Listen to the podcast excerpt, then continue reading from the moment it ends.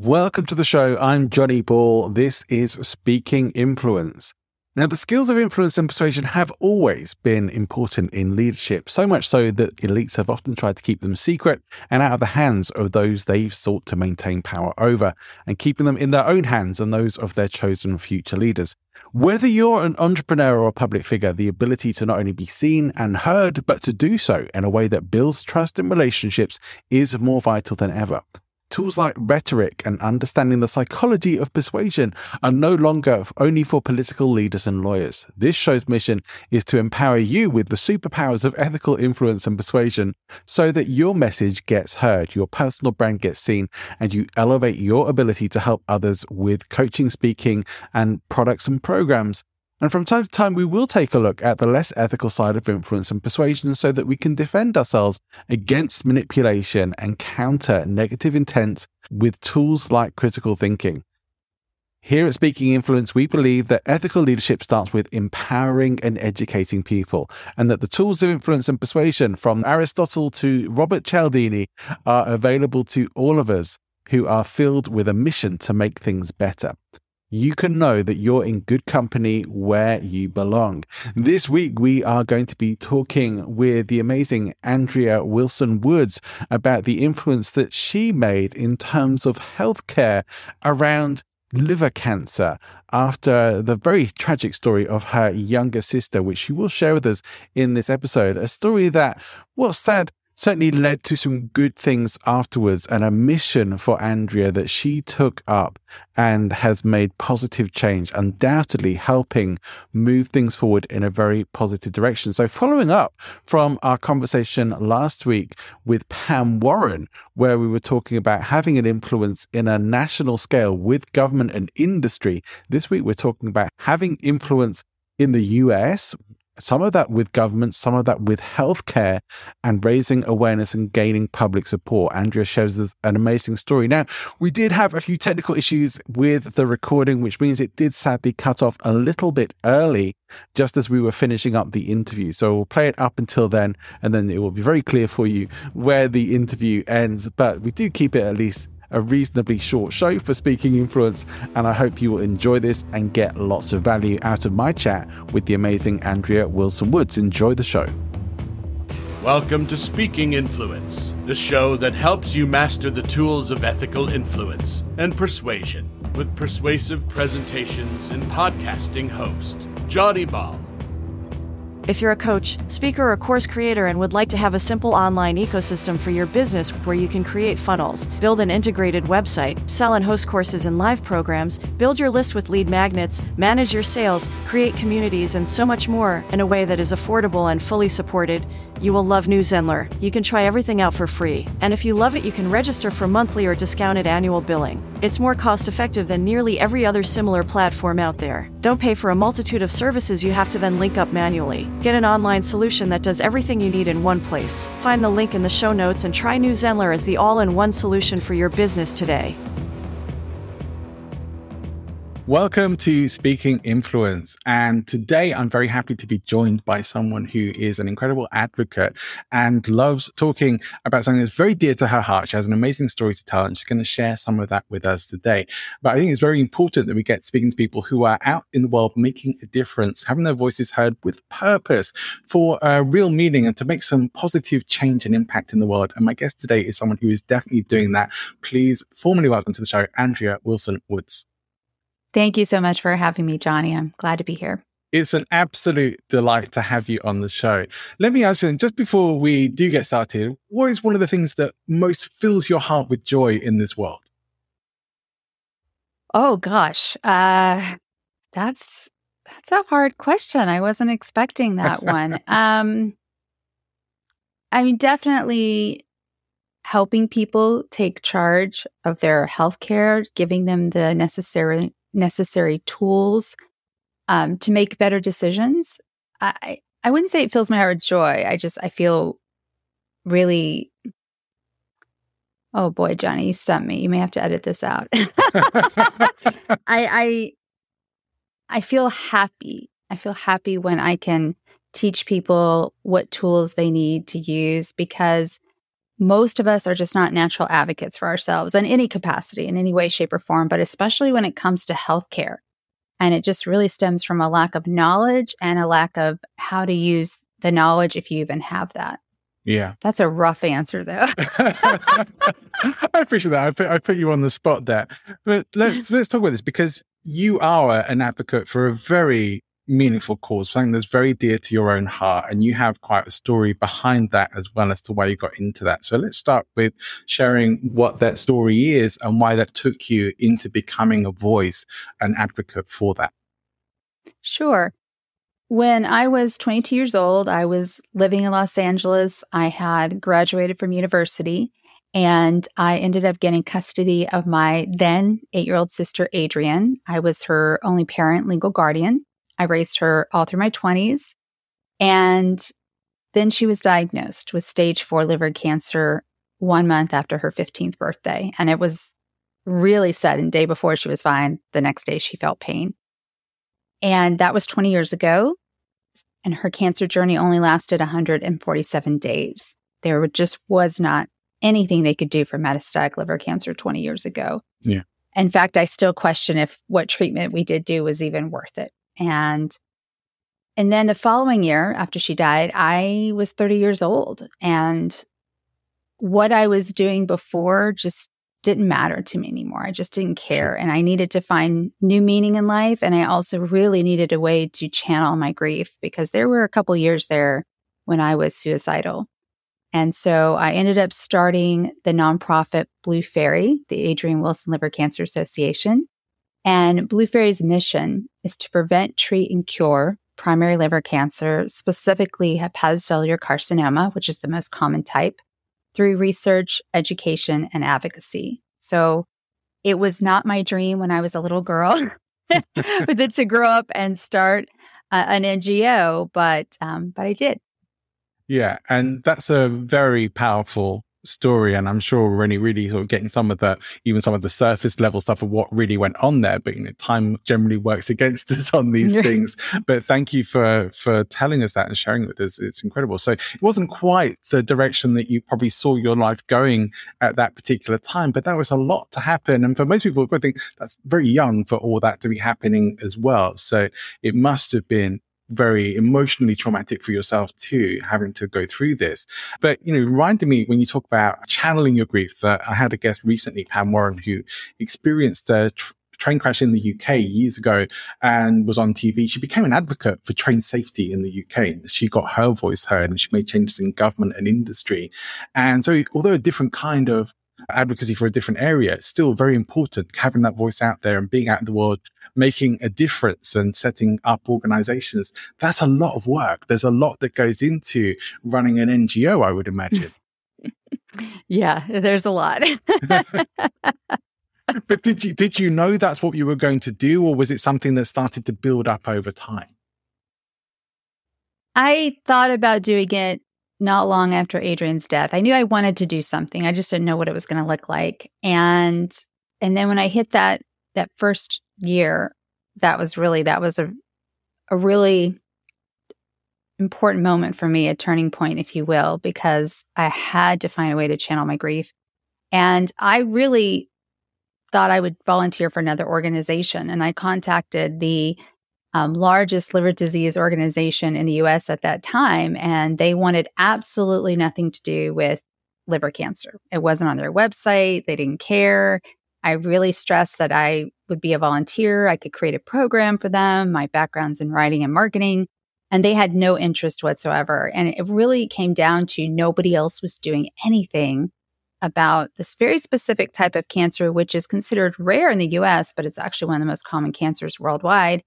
And also based on my the knowledge I had gained going through it with my sister, I knew that this cancer would continue to rise. Yeah. And I was right about that. It's one of the few cancers in the US that every year it keeps increasing in terms of incidence. So yeah, I just had to do something. And great that you did, but is is that partly because there there are some causes that are perhaps just more in the public eye that they want to give more attention to, or was it really that they just didn't consider it to be as important to prioritize at that time? The one organization I contacted, I found out years later because I have worked with them since. It was an edict within the organization. They did not want to deal with liver cancer. They oh, didn't oh, wow. want to do it. So I can only talk about that as yeah. far as it not being on people's radar in in the US. It just it wasn't 20 years ago. It was not common to get that diagnosis. And my sister was about as far from a typical patient at the time as you could find. I mean, 20 years ago, the, the typical patient was a non North American male over the age of 50. Right. so, and she was a 15 year old Caucasian girl who had never been outside the US. Gosh. Yeah, it's quite something. So, what, where did you start to take to a platform about this? What was it like the first time you actually got up to, to speak about it? Oh my goodness. I remember, and I don't think I've ever shared this story.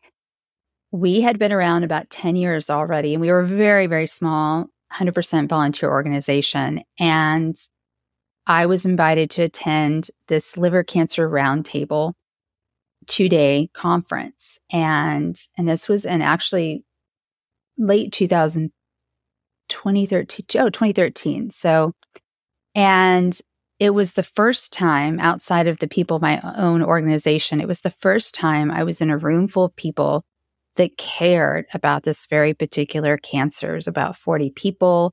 There were a couple other patient advocates there from other NGOs that weren't focused on liver cancer, but were focused on related diseases, and also all the doctors in the room.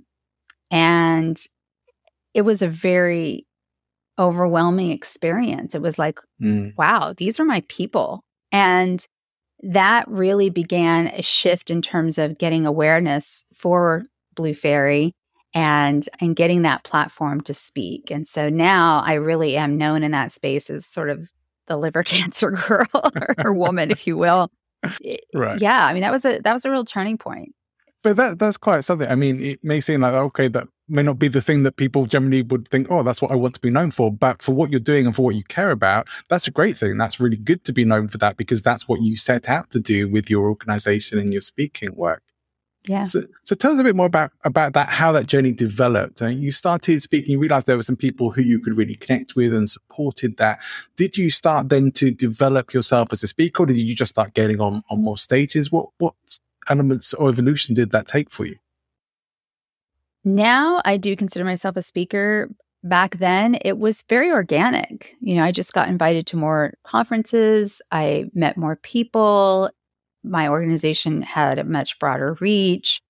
And it, it, very much happened organically. But but now it is something where I do speak on very specific topics and it's not specific necessarily to liver cancer anymore, but it was a really organic process. I didn't think of myself as a speaker first. I always thought of myself as an advocate, as a writer, and really as a storyteller. Yeah.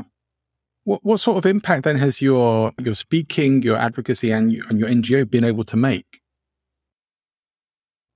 Well, I'm really happy to say that when my sister was diagnosed 20 years ago, there were absolutely no drugs for advanced liver cancer. And 2008, there was it was the very first drug that was approved specifically for liver cancer for advanced disease that was put on the market and that was kind of the beginning and that drug had horrible side effects i mean it was pretty atrocious and most yeah. patients couldn't tolerate it but it did extend life if you will sometimes by a couple weeks sometimes by a couple months but really in the last five to six years, it has snowballed. And now there are so many drugs for patients with advanced disease. And I should mention that it's not uncommon for people to be diagnosed in much later stages with liver cancer because our livers don't have pain receptors. Right. So by the time you feel pain, it's usually because your liver has gotten so swollen that it's pressing on other organs. Oh, goodness. And, and so, but if you're feeling pain, usually you're in an advanced stage of disease. I guess that's important to know. So if anyone is uh, is worried or concerned about that, they should definitely go and get checked out. Yeah.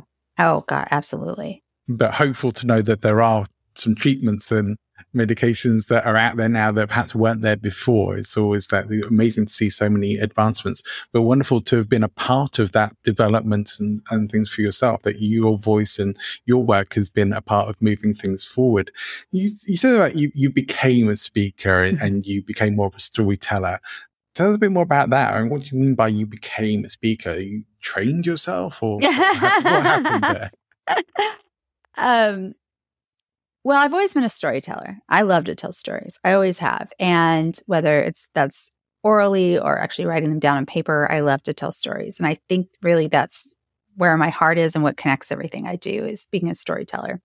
As far as becoming a speaker, yeah, I really had to work at it. I mean, I love talking to people. I feel like I'm a natural when it comes to conversation. I'm very curious about other people, but to be a speaker, get on stage, to really hit certain points, to connect with the audience, um, those are things you you really have to work on and think through. And I still get really nervous if I'm talking for more than 10 minutes. You know, I right. still kind of feel like I have to hold on to my notes, but I actually went to my first conference since COVID a few weeks ago in Phoenix and I was talking about clinical trials. And while I did have my index cards right there just in case, I also just allowed myself to have more fun and tell jokes. And I really connected with the audience. And now, and since that was my first talk in a year and a half, I was, I was worried, you know, it had been such a long time. It was a very intimate conference.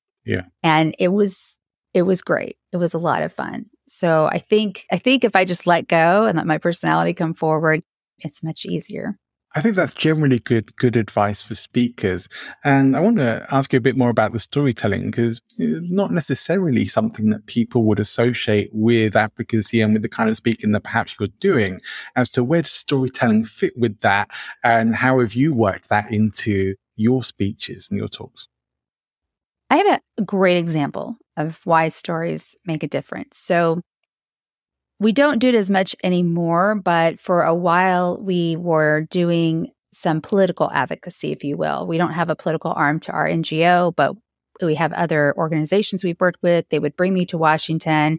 I would be going to, you know, congressmen's offices and senators and etc.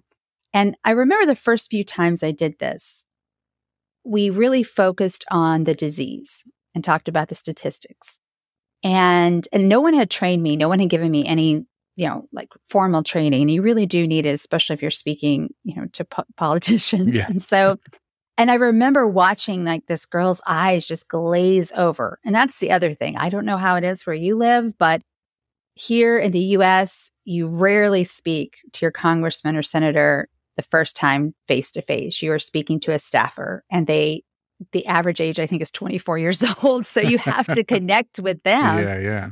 And I stopped what I was doing, stopped what I was saying. Like I can still remember the office, the young woman I was speaking with. And I said, let me just tell you a story. And I told my sister's story because at that time, I still lived in the district where my sister had gone to high school. I was still a constituent of this particular congressman. And this girl was young enough to really appreciate what what that was like and she lit up and it changed everything and she took everything to her boss the congressman and he did get involved in this very particular committee and it really moved things forward and that from then on out i was like okay you have to tell a story you can say 700,000 people die each year from this disease and nobody cares. Mm. Nobody cares. You have to tell your story? It's uh, it's something that's been shown with a lot of charities. I know Cialdini talks about this in in his book, and I think it's talked about in some other places as well. Similar kind of thing of like we can hear all these statistics and how terrible things are, but we don't necessarily connect with them, and, and perhaps we hear so many of them now that we've become a bit numbed and immune to it. And so when charities are reaching out, even if to show how many people are suffering, it's really when they show uh, and share one person's story or one animal story or whatever the yeah, charity is for. Exactly. But when they, they share one story and that's what people connect with and that's what people can can relate to more because we can associate ourselves into it more. We can care more easily about one person than 7000 or yeah. a million. It, it seems strange and it almost seems wrong but it makes sense in those sorts of what actually triggers empathy with people as well and what really what really grabs our hearts and and really starts to change our minds. So that's a really great example of how powerful that can be. And it's interesting you talk about having some level of political influence there. And I'm wondering what you've what you feel that you've learned about influence on that bigger scale that uh, that perhaps has been useful to you and that is useful for other people to understand. Oh, I don't think I have a positive answer to this one. That's okay. It, it, it, became very frustrating for me. Yeah. It, it became very frustrating to go to DC, sometimes like to go and come back on the same day and to see nothing happen and to see how slow the process was. And and it's gotten so much worse here in the last five years in terms of of politics. And yeah, I, I just I will say this for anyone out there who's in the US and wants to do this. If you can make it about the veterans, you've got everybody in because nobody wants to say no. well, Just my headset. Which I, you know, which I learned pretty early on. If you could but of course, you know, whatever you're asking for, whatever you're looking for may not relate to veterans at all. So, but that's just a little tip. Mm. I became very frustrated by the process and I found it to be way too slow. And I'm a very impatient person. And so I actually stopped going to DC probably about six, seven months before COVID. I just, right. I stopped. Like I, I needed a real reason to go instead of doing 10 meetings of one day that nothing was going to happen from those meetings. Yeah. So you generally felt that it was far better to put your time and energy into things where you could see movement and get things happening, right? Yes. And I think that, that's important for people to know. So if anyone's thinking that they want to do some sort of large scale advocacy in the US, particularly, then you should be aware you're really going to need some patience and some resources and uh, to be able to deal with that it's going to be a lot slower than you imagine it is. And you might just find yourself better off, like yourself, putting your energy and attention on the things that you can do rather exactly. than the things that might take a long time to change. And it's really interesting. I mean, social change and even policy changes can come from other sources of pressure without necessarily going directly to the person. So it may be that that could be a better way, particularly the way things are for you right now, to apply those pressure into other areas increase awareness and tell the stories and have more people caring about it because the more people who care about it, the more that perhaps politicians feel that they should do something. oh, 100% it. on that last part. Yeah. The more people you can get. A- absolutely. Yeah. I mean, I still do things, I guess, that are related to the government. I spoke at um, an ODAC meeting for our FDA at the end of April because the FDA was thinking about revoking the use of two very particular drugs for advanced liver cancer. And I spoke at both meetings. One was in the late morning, one was in the end of the day. Um, you know, similar drugs, different manufacturers. And it was really bizarre. Was same committee. And one said, yes, okay, we're going to go ahead and let, you know, liver cancer patients still have access to this drug. And then the other one was, nope, we're not. So yeah, I know both times I did the best I could, but it was it was a really interesting thing. And normally when you speak to the FDA, you would do that in person but we couldn't because of COVID. So right. it, it was actually even stranger. It was a little bit strange mm. to do it all by telephone. I, I wonder if there have been things on your journey that have encouraged you to keep going that have felt like wins and like yeah this is making a difference and this is what it's all about this is why i got into it have you had quite a lot of those sorts of experiences many times it seems like the moment I get frustrated where I even consider, okay, I'm done. I'm throwing in the towel. Like this is, I'm not making a difference. It always feels like to me, especially in the, the early years, that would be the moment I would get a phone call from a patient or an email um, or even a Facebook message. And it could be the patient, it could be their caregiver who's often a, a sibling or a spouse or an adult child. And every time that happened, it gave me the momentum and the encouragement I needed to keep moving forward because, you know, I would say, okay, we are making a difference. Like things are happening or, you know, and I, so I feel very fortunate. I feel like maybe my sister's looking out for me or something because I, those people always contact me at just the right moment. and yeah. it's it's really rewarding and that's what I, I personally need i need to know okay are we doing are we expending all this effort and is it actually leading to results i'm a very results oriented person mm. what, what's the advice if you could go back and meet yourself earlier on in this journey what's the advice you would give yourself well, there's this letter, or uh, there's this book about writing letters to your 16 year old self. And I actually wrote a blog post about this, about writing a letter to my 16 year old self. And it's funny you should ask the question because I love to ask this question too. And I would tell myself that I knew I would get custody of my sister Adrienne. I just didn't know she would be that young. And of mm. course, I had no idea what was going to happen. And so the number one thing I would say to myself is, you know, get Adrienne tested. And this is a whole nother podcast episode for hepatitis B and C. Those are the most common causes, or were the most common causes of primary liver cancer. And I was very much involved in my sister's life from the time she was born until age four. And at that point, that's when I moved away to go to college. And there are things that if we had known that could have been done, it's possible she might never have had liver cancer. So on that level, there's the do X, Y, and Z. And I think on the other level too, I was I was a nerd. Like I was a real nerd in high school. I went to performing arts charter school. I went to this amazing high school. And I just had a hard time sort of finding my way. And that's the other thing I would say to my 16 year old self do not worry. You mm. know, when you become a young adult and you move to Southern California, you are going to just love it. You know, you're going to kind of find your people and enjoy yourself. And, and you know, that would have been good to know at 16 yeah, or 12 even.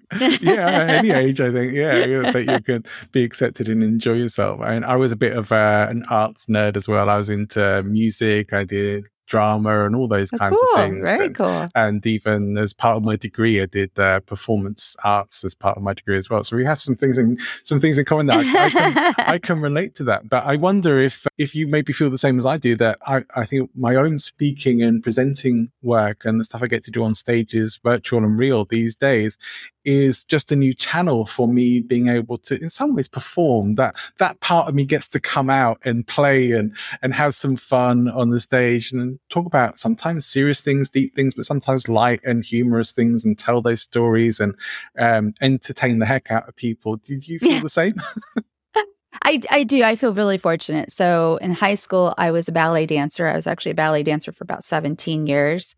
And so I know I present myself well. I stand up straight. You know, I still have the same posture. I still have kind of duck feet, so I have to watch that. But but I but I know I have that. And also in college, I actually was a theater major, so I have that background as well. And absolutely prepared me. You know, I don't feel awkward in my body when I'm on stage. I, I it's you know, I really don't even worry about it. Although the conference I did, and now I don't know if this was from our first time we had a tech thing or now, but the first conference I did since COVID was a couple of weeks ago.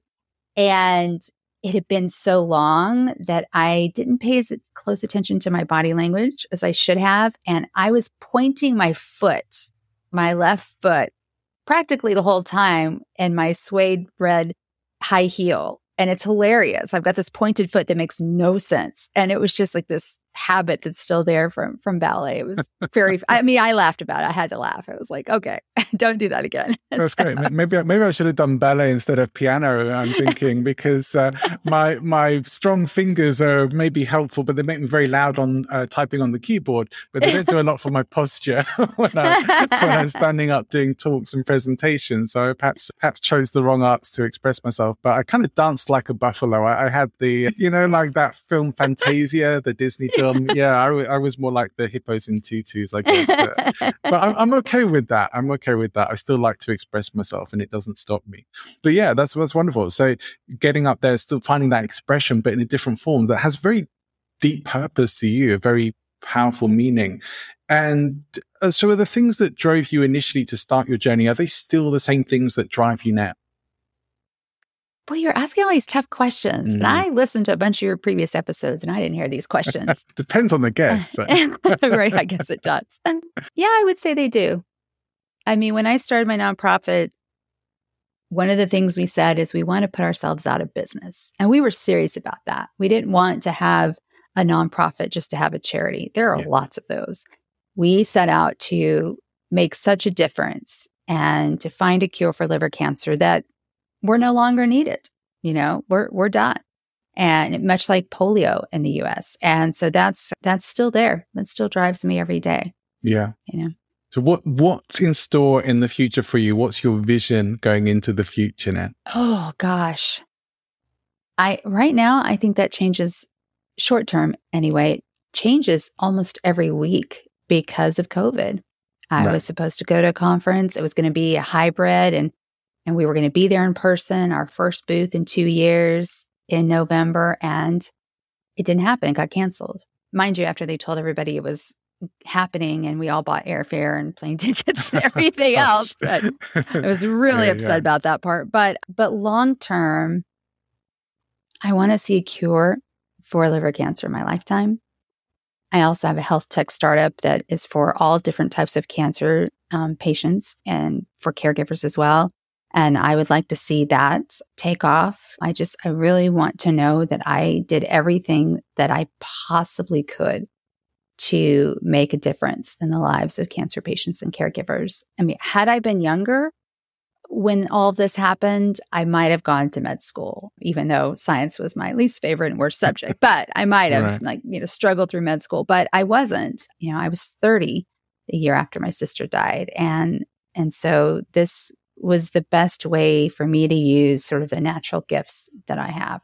Well, what, you've been doing, what you've achieved, I'm sure what you'll go on to achieve is absolutely amazing. And uh, thank you for coming and sharing that with us. And I hope it does give inspiration to anyone else who may be having a really tough time, maybe wondering what to do with their grief and whatever traumas have been going on in, in their lives and how they could channel it in a positive way. Maybe there's some indications of a way forward there.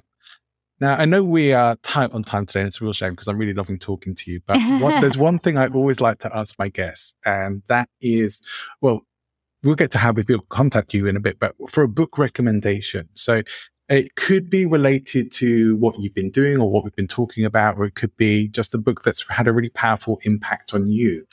What would your recommendation be? See, this question I knew you were going to ask. Um, you did. And I won't Gosh, I keep hitting that. So sorry. I won't say my own book, but I recommend it, but I'll tell you how to find that. The book that I keep coming back to, and then I've actually made other people read, is Blue Ocean Strategy. It's a really interesting book about business and about how you can go into a marketplace and you need to figure out what is this unique value you bring and perhaps you open up a different space it's this whole idea that if you go into, if you start a business and you do things the way they've always been done, then all you're doing is competing with other sharks, you know, um, in the red ocean. And, you know, and you could be just, you know, gobbled up or eaten alive or bleed out or whatever. It's sort of that idea. And you see that a lot really with the ride sharing services with, mm. with Lyft and Uber. I mean, Uber has Uber Eats now, but you know, they really are competing head to head and they're losing money and and they still raise more money but but they're not necessarily profitable businesses but you have to find a way to get out of that red ocean like don't yeah. even worry about those competitors figure out what it your business is and then how can you position yourself to you know provide something different and that is something that has really helped us pivot with my health tech startup big yeah. time is thinking about a blue ocean strategy that's a great recommendation. I've seen it and I've never really checked it out, but I'm going to now. So oh, thank you, you for that. To. But you have a book. So so tell us a little bit about your book. Sure. My book, Better Off Bald, A Life in 147 Days, is a medical memoir.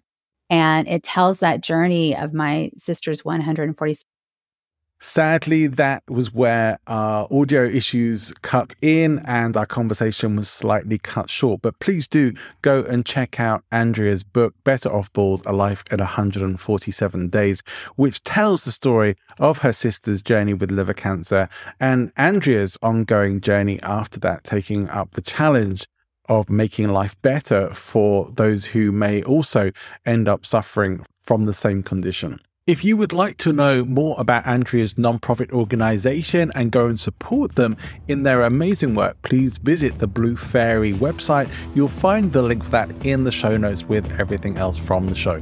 Next time on the show, I'm very excited to be bringing you an episode with no technical issues, but somebody who has made a shift from acting. We're going to talk about influence and persuasion in acting, but also into public speaking and certainly has made a big splash in the world of podcasting, having been a guest on more podcasts than I think I've even recorded myself or have been on myself, and uh, is a great example of something that I, I include in my upcoming book about how you can build your influence through podcasting as well. So, we're going to get into some of that with Tyler Foley on next week's show. Make sure you're subscribed and tune in. And if you enjoyed the show, please leave us a review on Apple Podcasts or Podchaser. I'm very happy to be able to tell you that we have a new sponsor for Speaking Influence. Very exciting news for the show and a big step forward for us. However, you can still support the show financially if you would like to through the link in the Supercast page. You can find the link for that in the show notes along with the links from everything mentioned in today's show. And also, if you are someone who is looking to have online courses and programs or you would like a platform that allows you to have not just an online course and program, but everything you need associated with that all in one place, then do check out our affiliate partner, New Zenler. I will look forward to seeing you on next week's show. Have an amazing week. Go and make great things happen.